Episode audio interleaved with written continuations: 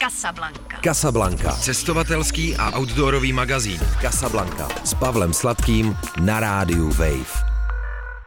Cestovatelský a outdoorový magazín Radia Wave otvírá nový rok vysílání, rok 2023 a spoza mikrofonu Radia Wave vás zdraví Pavel Sladký.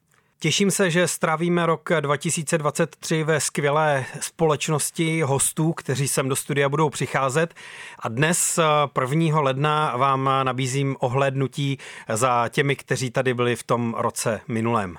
Vybral jsem desítku úryvků z deseti výrazných rozhovorů, ačkoliv to byla v mnoha případech velice těžká volba, koho do Best of 2022 zařadit a koho ne. Podíváme se na jednu podobu rodinného cestování a to s Naruby Life. Podíváme se na dálkové traily s mistriní tohodle oboru Heather Enish Anderson. Podíváme se na skvělou koloběžkovou cestu kolem dokola Irska. Podíváme se s koňmi do Patagonie nebo například na velkou evropsko-azijskou cestu, která v sobě obsahovala taky nějaké prvky reflexe cestování a reflexi environmentální stránky cestování se věnoval jeden specifický samostatný díl vysílaný v loňském roce.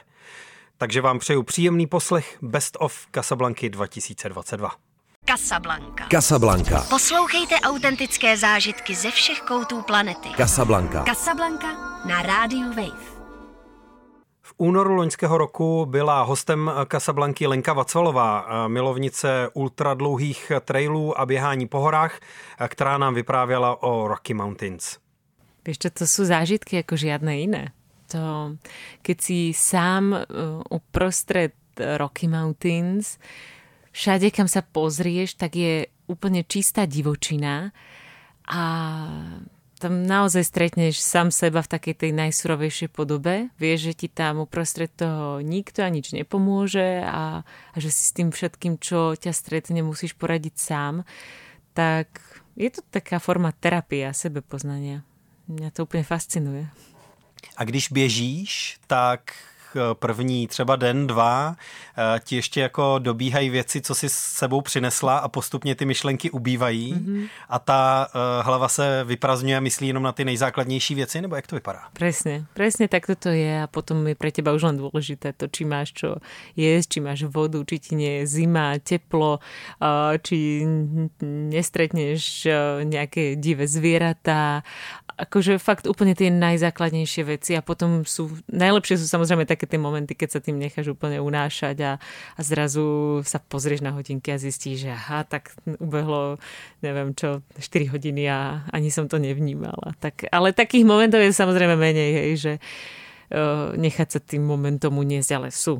Ty jsi totiž taky jeden den zažila to, co si na Instagramu popsala, takže si bezmyšlenkovitě běžela nějakých 40 kilometrů nic tě úplně nenadchlo, nic nena, nezaujalo a najednou eh, v nějakém uh, prudkém technickém zběhu uh, si vlítla někam pod kořen uh, nebo z někam mm-hmm. se ti zaklínila noha. Uh, mě zajímá na tom jednak ta bezmyšlenkovitost toho běhu, takhle dlouhého. Jedna a, a druhá samozřejmě ten, ten úraz samotný. No, oni tie úrazy sú vždy taký, také tvrdé prebratie do reality, pretože ono je to na jednu stranu vlastne strašne fajn a človek aj stretne veľa takých dobrodruhov, uh, ktorí často tak nejak utečú od toho svojho života. Ono sa vlastne hrozne ľahko utečie v takýchto, na týchto dlhých trasách od toho života. A tak trochu aj od tých povinností, hej, že ako ja si myslím, že by to nikdy nemal byť tak úplne útek, ale niekedy to jednoducho človek potrebuje. No a, a tie úrazy, to je zrazu také bum, také prebratie sa a hlavne prvé, čo ti prebleskne hlavou, že, že snad to je nič vážne, snad budem môcť pokračovať. A ja som mala dva tam také veľké pády a ja, sa vždy, ja som sa vždy potom tak psychicky zložila, že je to hrozne zvláštne si to potom tak nejak racionalizovať, veď dobré, môžeš chodiť, aj nejak to ako rozchodíš, keď to nerozbeháš, tak to proste tak len pôjdeš, bude to pomalšie. Vždycky je to taká tvrdá facka. Ještě třetí citát z Instagramu, ano. který, který jsem si uh, vytáhnul, právě uh, adresovaný babičce, nebo je tam to oslovení babičce. Víš, babi, nejsem nejrychlejší, ani nejlepší, ale mám fakt silnou hlavu. Mám, no. Uh, môj priateľ vždy hovorí, že jediné, čo ma môže zastaviť, je moja hlava. Uh, pretože jednoducho na tieto veci môžeš natrénovať do nejakého určitého momentu. Um, ani proste ani na závod na 100 km si nepôjdeš zabehať 100 km, aby si zistil, či to zvládneš. A vždy je to taká tá otázka, že no, neviem, aké budú presne tie podmienky, ale musím jednoducho veriť tej svojej hlave, že, že si nepovie, no dosť, ako ja chcem byť niekde v nejakom komforte, ja chcem sedieť doma na gauči a tam mi bude dobre. A mne sa strašne páči, um, je, som počula raz v Nízkych Tatrách takú um, vetu, že že a o čom chceš rozprávať svojim vnúčatám? O tom, že si preležal gauč a potom si kúpil nový? Mne sa to tak strašne páči. Ja si jednoducho vždycky poviem niečo v tomto zmysle a, a prezvedčím sa, aby som pokračovala. a vieš čo, obvykle nemám ani na výber. Obvykle som prostě uprostred ničeho a pokračovať musím. No. jo, jo, to, což je taky dobrá. Čo je veľká motivácia. Říká Lenka Vacvalová. Záznam celé Kasablanky s ní najdete na wave.cz lomeno Kasablanka nebo v podcastových aplikacích pod titulkem Potkávala jsem sama sebe v surové podobě. Rok 2022 byl samozřejmě taky rokem ruské invaze na Ukrajinu a Rusku jsme se věnovali ve velmi specifickém dílu s Martinem Ryšavým, cestovatelem a spisovatelem a filmařem, který o svém způsobu poznávání Ruska a o svých znalostech Ruska vyprávěl v jedné samostatné kasablance. Já Rusko znám málo, já se vracím v podstatě jenom do několika oblastí a, a největší touha moje je poznat ho jako víc nebo da, daleko víc do šířky. Těch míst, kde jsem v Rusku byl, je vlastně z mého pohledu jako málo. A mě vlastně strašně baví nebo zajímá se vracet na ta místa, která už znám, protože prostě je to pokračující příběh.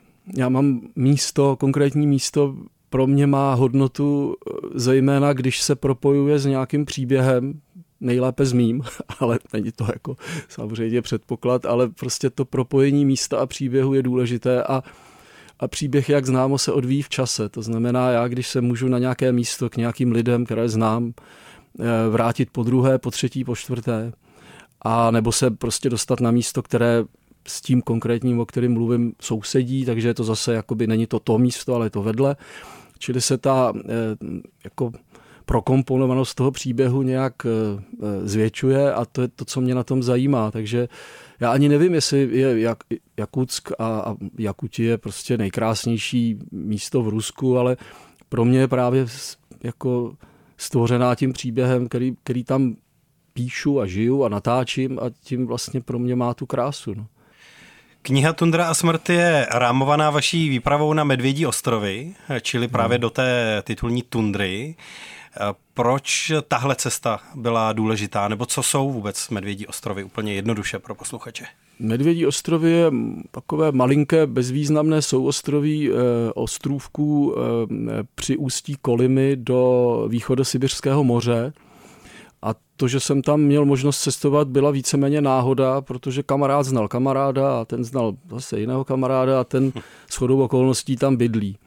A je to člověk, který mm, i z titulu své vlastní nějaké zvědavosti nebo, nebo touhy nějak rozšířit svoje eh, poznání světa a tak, tak byl ochoten tu expedici pro neznámého cizince uspořádat eh, zase za podmínek, že mu mě někdo doporučil, jakože on je to skvělý chlap a tadyhle z Čech přijede dobrý chlap a mohli byste se jako potkat a byl by to prýma.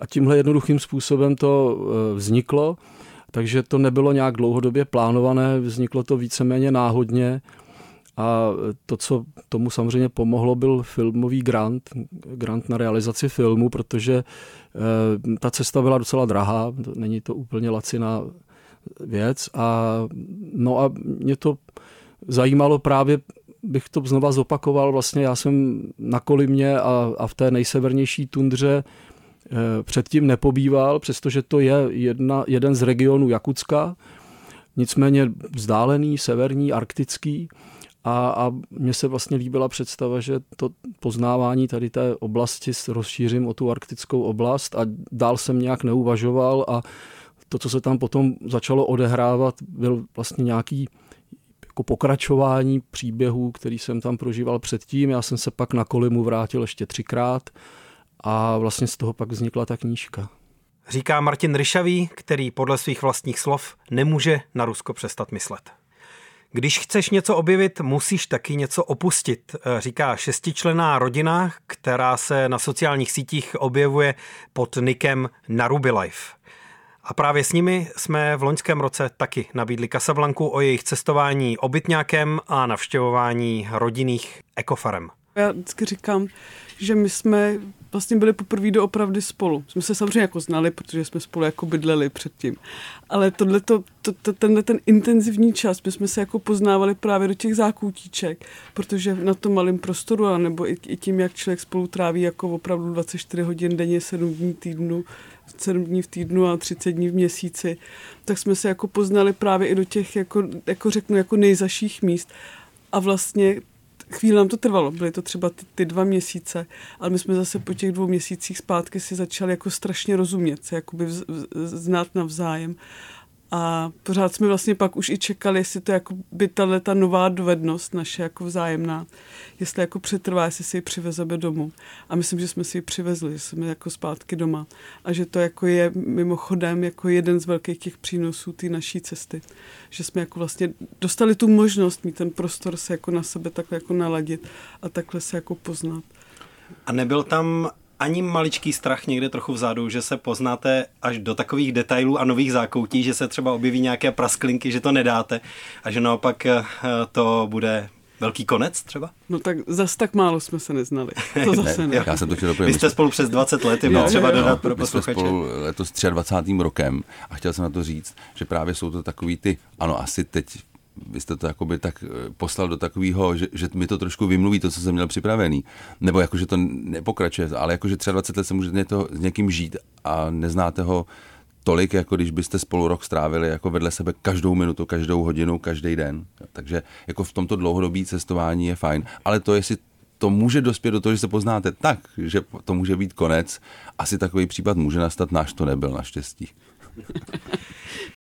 Zároveň se tady studio napůl proměnilo v hřiště s kočárky a nějakými hračkami dalšími stavebnicemi a to jenom na vysvětlenou, když uslyšíte něco z toho, vy posluchači. A mě bude teď zajímat váš koncept cestování po ekologických farmách.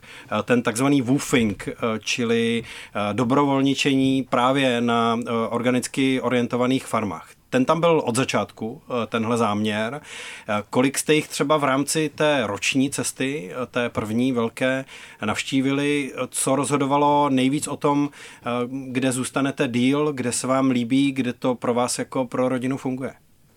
Princip je, je to, že to je vždycky výměna bydlení a stravy za práci.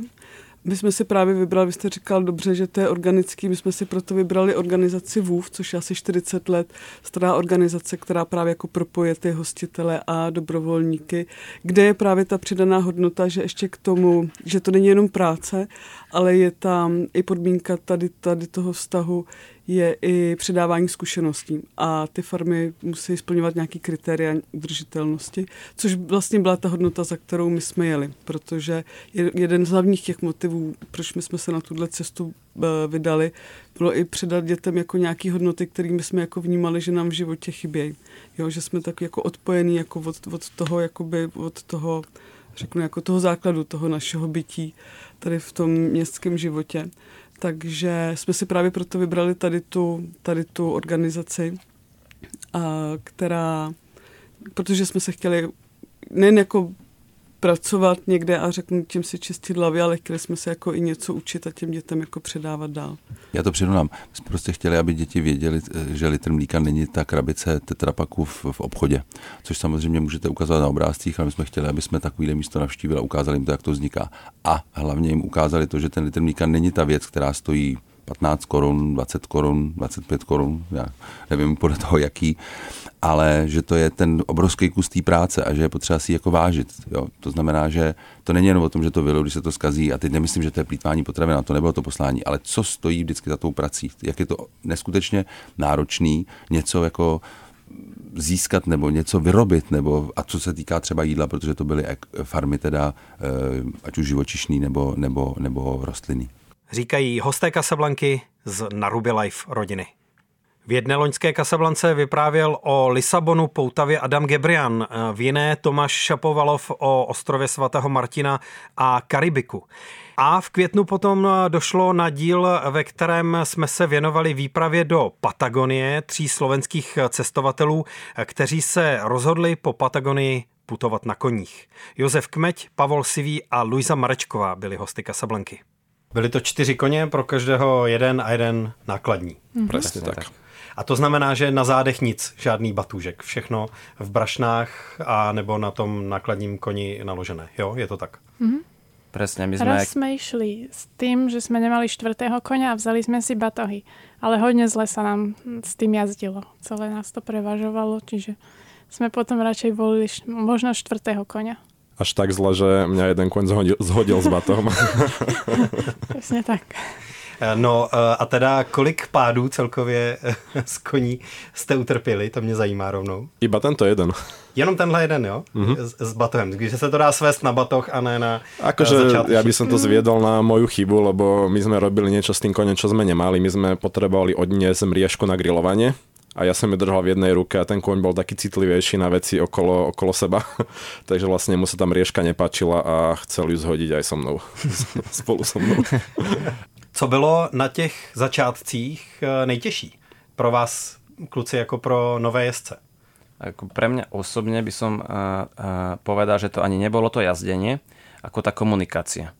Že ja som akoby jediný vedel po španielsky, že som sa s nimi akoby snažil dorozumieť a tam akoby to nárečie, alebo nebolo, nebola to taká tá španielčina, na akú som bol zvyknutý, že to bolo skôr také Eh, nárečové by som povedal, také v tej, v tej malej dedinke, takže pre mňa to bolo určite najhoršie po tejto akoby komunikačnej stránke, že toto bolo pre mňa najťažšie. Že akoby to jazdenie nebolo pre mňa až také náročné ako toto.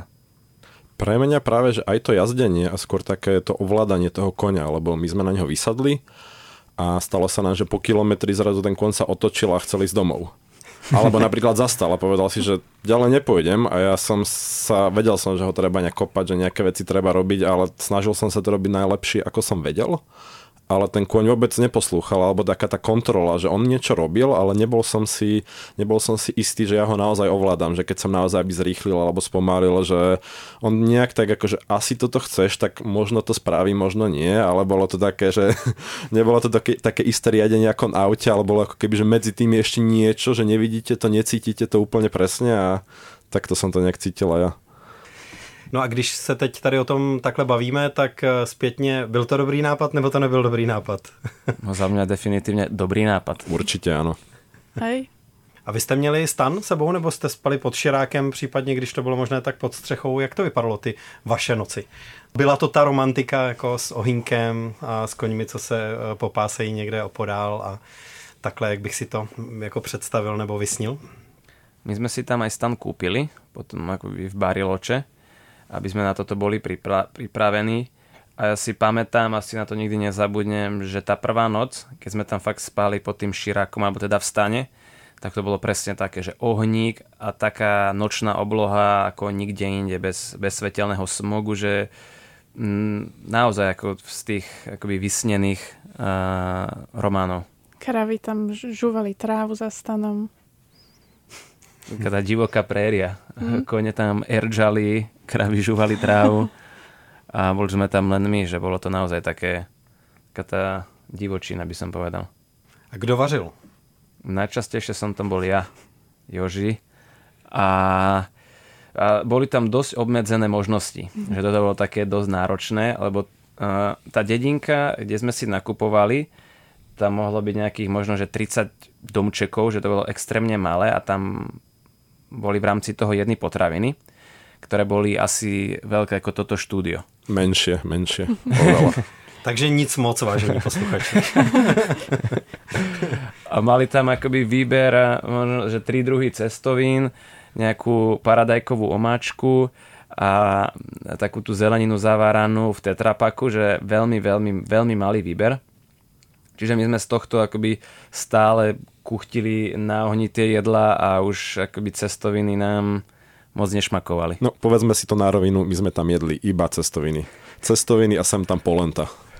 Väčšinou vždy na rajčinovom základe hrášok alebo čo to bolo to druhé, fazula? Fazulka, áno. Mm-hmm. A takže, papas fritas. Takže dietní výlet. Hodně diet, dietný. Joži a Pali na cestách eh, byli hosty, než byli hosty Casablanky. Záznam pořadu najdete v kompletní podobě na wave.cz lomeno Casablanca. Veronika Jiříčková objela Irsko na koloběžce a hodně zvesela o tom vyprávěla v Kasablance, ze které vám teď v rámci Best of dílu nabízíme další ukázku. Moje cesta začínala v Belfastu. Rozhodla jsem se, že začnu severním Irskem a pak budu postupně pokračovat podle pobřeží, kam až kam až uh, mě to dovede, kam až zvládnu dojet. Neměla jsem přesný plán, kam chci dojet, prostě jsem věděla, že pojedu podle pobřeží a věděla jsem, že na konci června musím letět zpátky. A což teda ještě trošičku odbočím od otázky, jestli to nevadí. Vůbec. což bylo velmi vtipné rozhodnutí, které jako stálo na velmi logickém základě. Chci začít severem, protože tam byl obrův chodník a Belfast, které jsem chtěla vidět. Viděla jsem, že na západním pobřeží stihnu vidět všechno, co chci, tak jak tak, ať dojedu kamkoliv. A a pak už se prostě uvidí. A kdybych začala naopak někde ze spod, tak už bych neměla jistotu, že ten obrův chodník třeba stihnu. Takže jsem začala pěkně jako na logickém základě na severu a jela jsem dolů na jih. Což bylo přesně naopak, než jsem měla. Všichni ostatní cyklisti, co, jeli, co jedou kolem pobřeží uh, po Irsku, jedou z jihu na sever, z důvodu, že vítr nejčastěji fouká z jihu na sever. Takže já jsem si pěkně jednak vybrala koloběžku, která podle některých může být náročnější než třeba kolo, a ještě jsem si vybrala špatný směr. Což mělo tu výhodu, že jsem potkávala do protivky spoustu dalších cestovatelů a cyklistů. Na druhou stranu jenom jednou se mi povedlo potkat někoho ve stejném směru, abychom se třeba mohli k sobě chvíli připojit. Takže většinou to bylo takové pozdravení a zamávání. A teďka k té otázce teda. A těch prvních pár kilometrů prvních pár dní bylo velmi těžkých, protože mě přivítalo takové krásné irské počasí, ale až vlastně až jako netypické, až jako netypicky škaredé, celý ten vkus mi v podstatě pršelo, což jako déšť ještě v pohodě, ale z toho byly dvě bouře, s kroupami, s větrem, velmi silným deštěm, takže jsem si prvních pár dní opravdu užívala. Taková zkouška, jako asi mě to počasí chtělo jako se mě zeptat vážně, jsi se jistá tady tou cestou? Tak jsem ukázala, že si jsem jistá tou cestou. A počasí muselo ustoupit. A počasí muselo ustoupit, přesně tak. no a jaký je teda uh, váš recept na to špatné počasí? Uh, je to um, schovávat se v průběhu cesty, když to jde uh, někde v, v hospodách, trochu se usušit, ohřát, nebo si dávat nějaké pauzy ve stanu, anebo to prostě prorazit počasí navzdory? Záleží na počasí. A když je teda špatné? A, no není špatné počasí jako špatné počasí. Pro někoho je špatné počasí už přehánky a pro mě to je třeba naprosto v pohodě. Mm-hmm. Pro mě špatné počasí začíná s větrem. Jako, jak jsem už říkala, ten Island mě ve větru docela vyškolil a od té doby mám k větru od tady té islandské expedice mám k větru opravdu velký respekt. A když vím, že jsou velmi větrné dny, tak když vím, že to, to, když to vím dopředu, tak si naplánu třeba na ty dny pauzu, protože člověk někdy jako na tady těch dlouhých cestách nějaké pauzy dělá. Déšť je v pohodě, až na ty výjimky takového toho jako velmi vytrvalého souvislého deště, uh, těžkého deště a to většinou to se člověk schovává, pokud je kam, což třeba když mě v Irsku na tom, v tom prvním týdnu chytili ty dvě bouře, ani v jednom případě nebylo se schovat kam. Ono v Jirsku nejsou moc stromy, o, že by ve vesnicích nebo tak byly jako autobusové zastávky, jak jsou třeba u nás zastřešené, to taky není, takže jsem si to krásně užila kroupům větru, dešti navzdory. a... a... Vy jste fakt zábavná vypravěčka, eh, když mluvíte o těch potížích. Co člověka může víc nabudit, než jako zvládnuté potíže přece. Říká Veronika Jiříčková o svých 2042 kilometrech, které najela na koloběžce z Belfastu do Dublinu. 72,5 tisíce kilometrů a to pěšky eh, má za sebou cestovatelka Heather Anish Anderson, eh, držitelka titulu National Geographic Adventurer of the Year a host Casablanky na začátku října loňského roku. Sometimes, like if I'm attempting to set a record, I do very structured. I wake up very early before it's light and I will hike all day until after it's dark. I'll hike into the night and just not sleep very much. Um, but if I'm out doing something more casual, you know, I wake up around daylight and eat breakfast and make coffee in the tent and walk and take breaks and then stop around dark. Um, so it really just depends on the purpose for when I'm out there. But on the records, it's very much only walking. To záleží, proč zrovna jdu tu cestu. Když se snažím překonat nějaký rekord, tak vstávám hodně brzo a pak jdu celý den až dlouho do noci a moc ani nespím. A když je to něco, že nejde o žádné rekordy, tak vstanu za rozbřesku, ve stanu si udělám kafe, dám si snídani a potom jdu a jdu do setmění a pak toho nechám. Takže záleží, proč zrovna jsem na té cestě. A když uprostřed toho dne cítíte, že vás třeba zmáhá únava, tak eh, jak to řešíte? Caffeine. Kofein. Jednoduše takhle. Simply like that. Yes. ano, je to takhle jednoduché. Yeah. A je něco, eh, nějaký objekt civilizační, co vám opravdu chybí na té cestě? Eh, vzít se sebou nedá, ale stýská se vám po něm nějak? Hot showers. Teplá yeah. sprcha. Yeah. Eh, mě by teď zajímalo, jestli si vybavíte z každé té slavné americké trasy, eh, té trojce Triple Crown, jedno nějaké místo, nebo nějaký moment, který nám dokážete konkrétně popsat, eh, protože vám utkvěl, že to byl silný moment nebo silné místo a ať už je oblíbené, nebo bylo nějakým způsobem těžké. Jedno z každého těch tří. Uh, so I've hiked each of them three times. So um, there's different moments depending on the time in my life when I was there. I think when I hiked the Appalachian Trail the very first time, very early on, I remember having a moment where um, I just laid down on the side of the trail. This was back before I had done much hiking. I was overweight still and, and not a good hiker. Like I hadn't hiked and just laying down and thinking everyone was right. I can't do this um, because it was so hard. And eventually I got up and I kept hiking, but it, there was nothing specific to that moment, but I was just exhausted from doing something so difficult for the first time. And I think on the Pacific Crest Trail, uh, the most difficult moment probably was when I was setting my record and I ran out of water for like the 10th time in a row in the desert and I couldn't find any more water. And I thought that I might have to um, set off my emergency beacon uh, to be rescued because I didn't have any water and I thought I was going to die. And my first time hiking on the Continental Divide, I got very, very, very sick um, with some sort of gastrointestinal issue. And I had no choice but to keep hiking because um, I was literally in the middle of nowhere. Again, it was like a desert area, and the water sources were about 30 miles apart. So even though I was incredibly sick, I had to walk 30 miles every day just to get to the next water. Um, and I don't even really remember it because I was so incoherent with illness um, until I got out, and then I got better. No, takže já jsem každou tu stezku šla třikrát, takže to jsou různé momenty, ale na té apalačské by to bylo, že vlastně, když jsem to šla poprvé, tak byla jedna taková chvíle, kdy jsem si lehla u té cesty a byla jsem tak unavená, že jsem, ne, byla jsem prostě úplně mrtvá a říkala jsem si, no, tak oni měli všichni pravdu, já to prostě nedokážu, já to na tohle prostě nejsem. To byl takový jako ani to nedokážu nějak přesně jako umístit, kde to bylo, ale to byl ten moment, který jsem z té Apalačský, potom z té Pacific Crest, tý ta na západní pobřeží.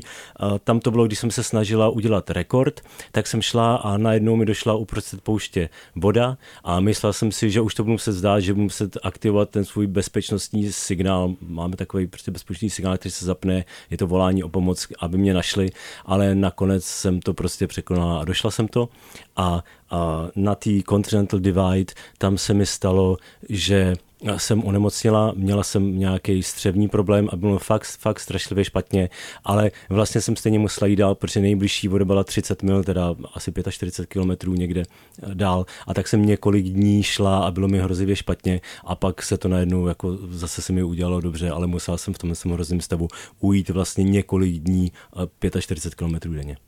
Říká Heather Anish Anderson, Kompletní záznam vysílání s ní najdete jako ve všech těch předcházejících případech na našem webu wave.cz lomeno Casablanca a ve všech podcastových aplikacích. Ekologické environmentální téma je pro současný život a tím pádem i cestování pořád důležitější a důležitější. A tak jsme v listopadu jeden díl Casablanky s Janem Harudou věnovali zodpovědnému cestování. Zkusil jste někdy na nějaké uh, svojí cestě se úplně vyhnout používání jednorázových obalů? Na pití, co jste teďka zmínil, ale i jinde? Ono je to totiž opravdu docela složitá věc. Mm, jo, ale třeba někde už jsou na to připraveni. Uh, v Nepálu, když uh, jdete nějaké, nějaké treky, tak snaží se, a je to velká, velké, finanční, velké množství finančních prostředků, je do toho investováno, aby zde byla jako distribuce pitné vody a ta distribuce pitné vody spočívá pouze v tom, že máte vy svou jednu lahev, se kterou ideálně přijedete. Uh, doporučuje se nějaká petka, která vám vydrží prostě po tři týdny, uh, ideálně z tvrdšího plastu, kterou si přivezete a odvezete. Nejsou tam ani odpadkové koše. A vodu dostanete do té petky buď za mírný poplatek, anebo zdarma. Jo, myslím, že snad i zdarma. Uh, takže, takže vlastně ano, jo, jde to. Není to problém. Je, eh, když jedete přes Rakousko na kole, nekoupíte si ani jednu petku, všude jsou studánky, všude každá vesnice má zdroj vody. A vy máte jo, investice do, do nějaké uh, lahve, která neobsahuje nějaké vtaláty, tak uh, to je třistovky a ušetříte strašně moc peněz, protože když ten zdroj vody je, tak proč si ho nevzít? Když uh, zmíním třeba Mexiko, ono všechno, tady tyhle destinace jsou náročné, co se týče dopravy tam. Uh, já bych eh, tam klidně jako dojel vlakem, ale ono to prostě jednoduše nejde. A na druhou stranu, když už, když už jako jsem si vědom toho, že má stopa, jako, že tam doletím, je prostě nějaká, jako, uh, nějak, nějaká tam je. Velká? Tak, velká. Tak uh, se to zase snažím kompenzovat uh, ve svém každodenním životě, co se týče jako nepoužívání auta, co se týče dojezdnosti jenom na kole, co se týče chození pěšky, oblečení, způsobu stravování, způsobu prostě, jak žiju. Takže tohle jsem si odpustil přes pozice geografa. Vlastně nemůžu být geograf, který Eh, sedí doma na zadku, ale pokud chci jako o světě mluvit, tak eh, se do něj musím podívat. Jak přistupujete k takovým těm možnostem, jako je offsetování? Když si člověk koupí lístek na autobus nebo letenku a má možnost něco málo si připlatit, eh, protože ta společnost slibuje, že to dá na nějaké sázení stromu, zjednodušeně řečeno. Je tohle reálná možnost, nebo je potřeba to trochu víc zkoumat, tyhle nabídky, jak k tomu přistupovat? Já si to vždycky jako koupím, takový jako odpustek. Jo. Je, je, to, mm, tak, je to takové jako trošku na zeleno natírané, uh, ale na druhou stranu věřím tomu, že když je tam napsané, že eh, díky tady těmhle eh, financím se pak vysadí nějaké stromy třeba v nějakých místech, kde je sucho, nedostatek vody, tak tomu věřím, protože se potom nepídím a věřím, že jsme natolik jako férová společnost, že když po někom chci nějaké peníze na nějaké dobré účely, tak že je pak jako splním. Takže já to si přikupuju, ale takhle, no. Ale v dobré víře, v dobré víře. že to není zašmelené. Ano, ano. Kulturní a politický geograf, cestovatel, cyklista a propagátor udržitelných metod Jan Haruda byl hostem Casablanky. Posloucháte Casablanku, cestovatelský a outdoorový magazín Radia Wave, dneska best of ohlédnutí za rokem 2022. Michala Hrdá vyprávěla v Kasablance o krásách Dolomit a o svých dvou, eh, a o svých dvou eh, přechodech tras Altavia. To je právě to, co mě vyrazilo dech. Já i když jsem ty, já, já říkám dolomáče po mém pardubickém um, nářečí. uh, dolomáče jsem znala um, z toho lezeckého hlediska, občas jsem tam prochodila nějaký ten denní trek, ale to, co mě vyrazilo ten dech, byla opravdu ta neuvěřitelná variabilita a variace, jak se to mění přes ten den, když jdu a prostě pětkrát denně, šestkrát, desetkrát. Mně padá huba v každém druhém údolí. Jak je to zase úplně jako brutálně jiný. Přesně ty věže skalní, ty špičatý vrcholky, louky, údolí. To je fakt neuvěřitelná variata, va, variabilita, kterou jsem v životě nikde jinde v žádných horách nezažila. A proto se Dolomáče stávají těma nejkrásnějšíma horama, přes který jsem kdy šla. Ještě jsem zatím nepotkala krásnější. Tak jaká konkrétně je ta trasa číslo jedna? odkud, kam to vede, jaký to má průběh, nastín nějaký ten mm-hmm. základ, ty základní parametry. Mm-hmm. Tak jednička, jak už jsem řekla, je jedna z těch nejjednodušších a myslím si, že je fakt skvěle naplánovaná. A třeba ve srovnání s Tour de Mont Blanc nevedla vůbec žádnou civilizací. Zásobování na 120 kilometrech, tam bylo možnost jedno, což jsem ani dopředu nevěděla, takže jsem si všechno sebou nesla. Samozřejmě je tam po cestě spoustu chat, kde se může člověk najíst, případně i ubytovat, když bude chtít. Ale začíná v Lago de Braies, a jak jsem řekla, má 100 kilometrů a zakončená je je feratou, kterou je ale možno obejít. Což jsem udělala, protože tahat sebou celou dobu feratový vybavení kvůli jedné feratě mě vůbec nedávalo smysl. A všechny ty ostatní altavy už sebou, uh, ty už jako mají několik těch ferat po cestě a je nutnost sebou fakt to vybavení mít. Na té čtyřce jsme si ho táhli, ale díky sněhu jsme všechny ty feraty obcházeli, takže nakonec jsme stejně, stejně, stejně jsme to nepoužili, ale určitě je potřeba s tím počítat. Teď v září. Teď teda. září, no. Už to bylo uh, s takovým množstvím sněhu. Mm-hmm, mm-hmm. On to bylo zrovna uh, taková ta studená vlna, kde opravdu chumelilo, myslím, že tady na Šumavě. Uh, a bylo tam, nevím, no, místama tak 15 čísel třeba sněhu a to na té feratě už není úplně uh, bezpečný a připravený jsme na to uh, nějak extra nebyli, takže jsme se tomu radši uh, vyhejbali, ale to je takový jako typický na to září, že většinou se tam ochladí a říjen a listopad údajně podle místních je jeden z nejkrásnějších měsíců v Dolomitech, takže teď jsem tam byla zase na konci, na konci října a toho, mě, toho sněhu už tam bylo hodně pomálu. Krásnější hory, než jsou Dolomity, jsem nepotkala, říká Michala Hrdá v Kasablance, ze které jste teď eh, slyšeli ukázku.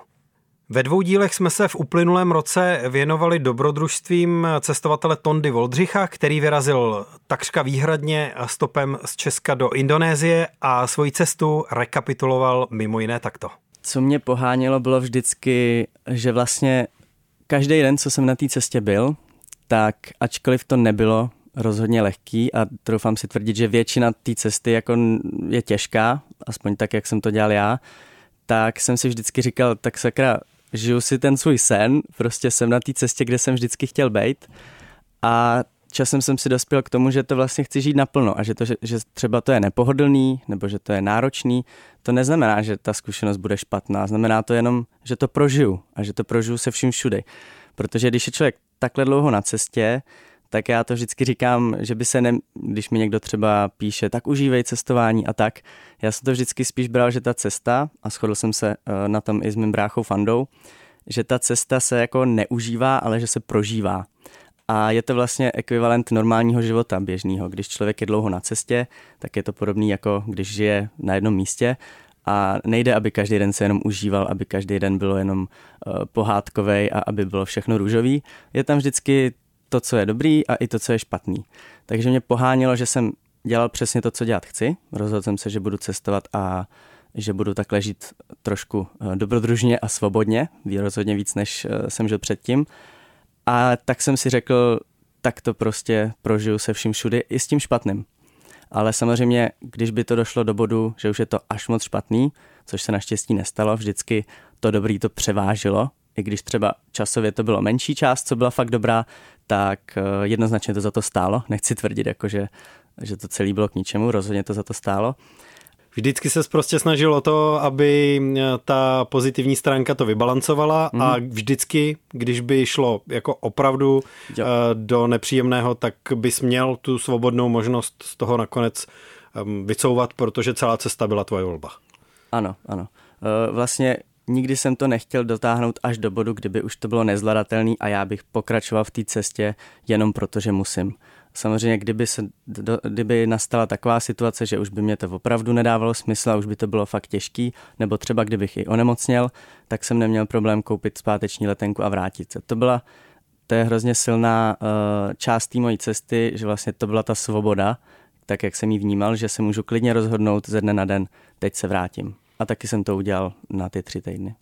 Jak se potom díváš na to, co s cestováním dělají hlavně sociální sítě? Protože existuje přece jenom takový specifický eh, druh eh, jako insta modelingu, eh, vlastně ať už ženského nebo mužského v cestovatelském ranku, kde jsou TikTokové nebo Instagramové účty, ze kterých by člověk si myslel, že eh, cestování je skutečně takový jako obláček eh, nádhery, eh, na které se člověk vznáší a takhle ochutnává z různých kultur a ještě u toho vypadá krásně třeba, nebo tak.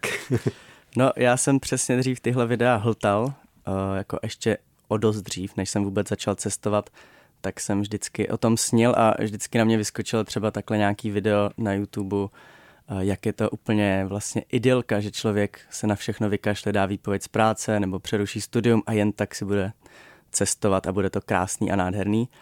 A teď, jak jsem začal cestovat a hlavně po téhle dlouhé cestě, tak si uvědomuji, jak je to vlastně všechno falešný, nebo ne všechno, ale většina je fakt, že ten člověk, co to takhle natáčí nebo sděluje, že to je jako obecně, jak fungují sociální sítě, že ty lidi sdílí opravdu jenom těch pár procent toho nejpozitivnějšího a nejhezčího, ale že ve skutečnosti ta cesta se skládá i z těch mnoha procent toho nepohodlí a toho až jako občas utrpení. A i kdyby to byla cesta, kde třeba člověk, dejme tomu, nespí venku, ale normálně v normálních hotelech, tak stejně tam budou bude tam stejně vždycky velká část toho dne nebo toho celého období, eh, kdy to prostě nebude dobrý. A je to v pořádku.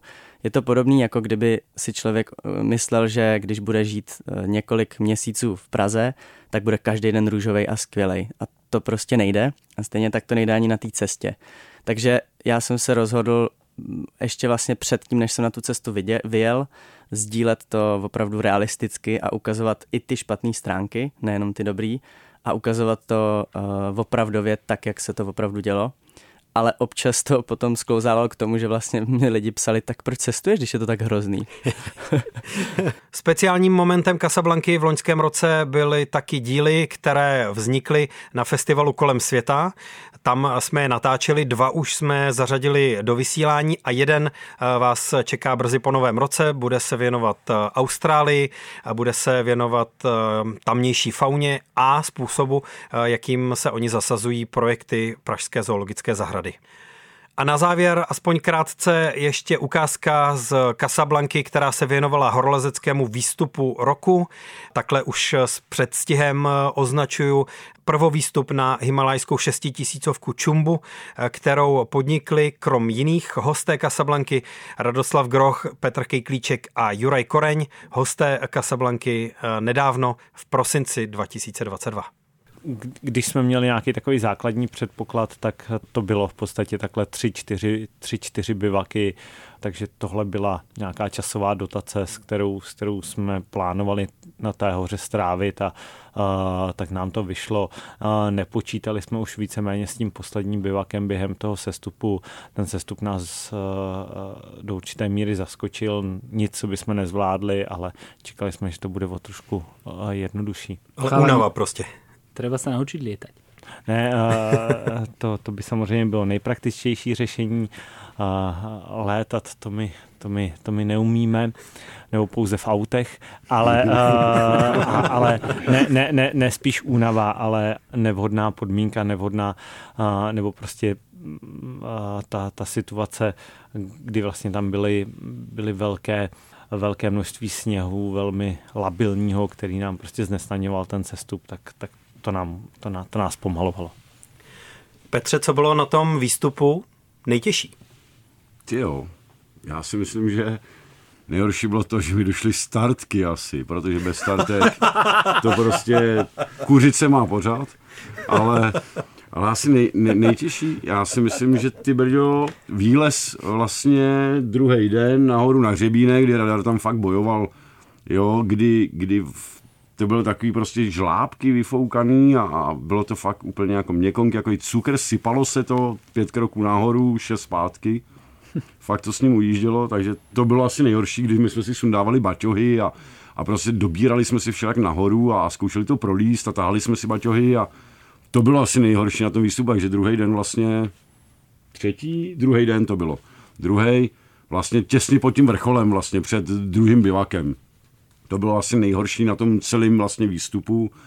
Jinak dá se říct, že to bylo docela v příjemném firnu, kompaktní materiál, takže nebyl nic, nic velkého tam nebylo. Byl nejhorší tenhle prostě výstup úplně vlastně po ten vršek, kdy se to sypalo, nevědělo se, radar tam vlastně s banánem nalezli do jednoho žlábku, kdy z toho museli sjet dolů, protože to bylo úplně slepý, nedalo se, nechali tam chudáci dva šrouby a takže to bylo asi to nejhorší, ten výlez prostě nahoru.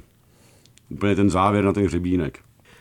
Já jsem vás eh, na nějakých eh, fotkách eh, viděl vyloženě v takových jako žlebech vertikálního sněhu, nebo jak bych to jo, popsal? Jo, jo, to, to je to, co zmiňuješ? Jo, to je přesně ono, co, to, co zmiňuji. A vlastně jak jsme tam stáli tři pod sebou, bylo to vidět na nějakých fotkách. Tak to je přesně ono, kdy radar tam urval teda kus opravdu jakože nějakého sněhu, takového tvrdšího s krustou. Mě teda s háčkem to srazilo úplně jako od stěny, kdy jsme vyseli jenom v jednom cepínu a a opravdu jsme ani jeden neměli kontakt se skálou. Říkám, ty tak jeden zakopaný cepín, takzvaný deadman. Takže v tom jsme zůstali vyset a říkal jsem si, ty mohli jsme se pěkně proletět, ale je to přesně ono. Jak mluvíš o, o TT, o tady právě o těchto těch takových těch žlábkách, tak to je přesně ono, co si na těch fotkách. Taková byla Casablanca aspoň v rychlém výběru v roce 2022. Eh, nemusím asi už znovu opakovat, že všechny eh, dobrodruhy, všechny cesty, všechny jejich akce eh, najdete v podobě rozhovorů z Casablanky na wave.cz lomeno Casablanca a ve všech podcastových aplikacích kdykoliv dál k poslechu. Těším se na rok 2023 a na to, co všechno vám s Casablankou budeme moct nabídnout, protože už teď se to jeví jako velmi bohatý program a v únoru se chystáme oslavit 17. už 17. narozeniny tohoto pořadu večírkem, na který jste všichni srdečně zváni. Večírek bude jako vždy otevřený posluchačům, hostům, tvůrcům pořadu, aby se tam všichni mohli potkat se vstupem zdarma, takže si ve svých svých eh, diářích, ať už online nebo někde na papíře, eh, poznačte datum pátku 10. února, kdy se na vás budu na večírku, na narozeninovém večírku Kasablanky eh, moc těšit. Pro dnešek díky za poslech, mějte se krásně a krásný rok 2023 přeju. Casablanca. Casablanca. Cestovatelský a outdoorový magazín. V džungli, v poušti, uprostřed oceánu. Poslouchej Casablanku jako podcast. Kdykoliv a kdekoliv. Více na wave.cz lomeno podcasty.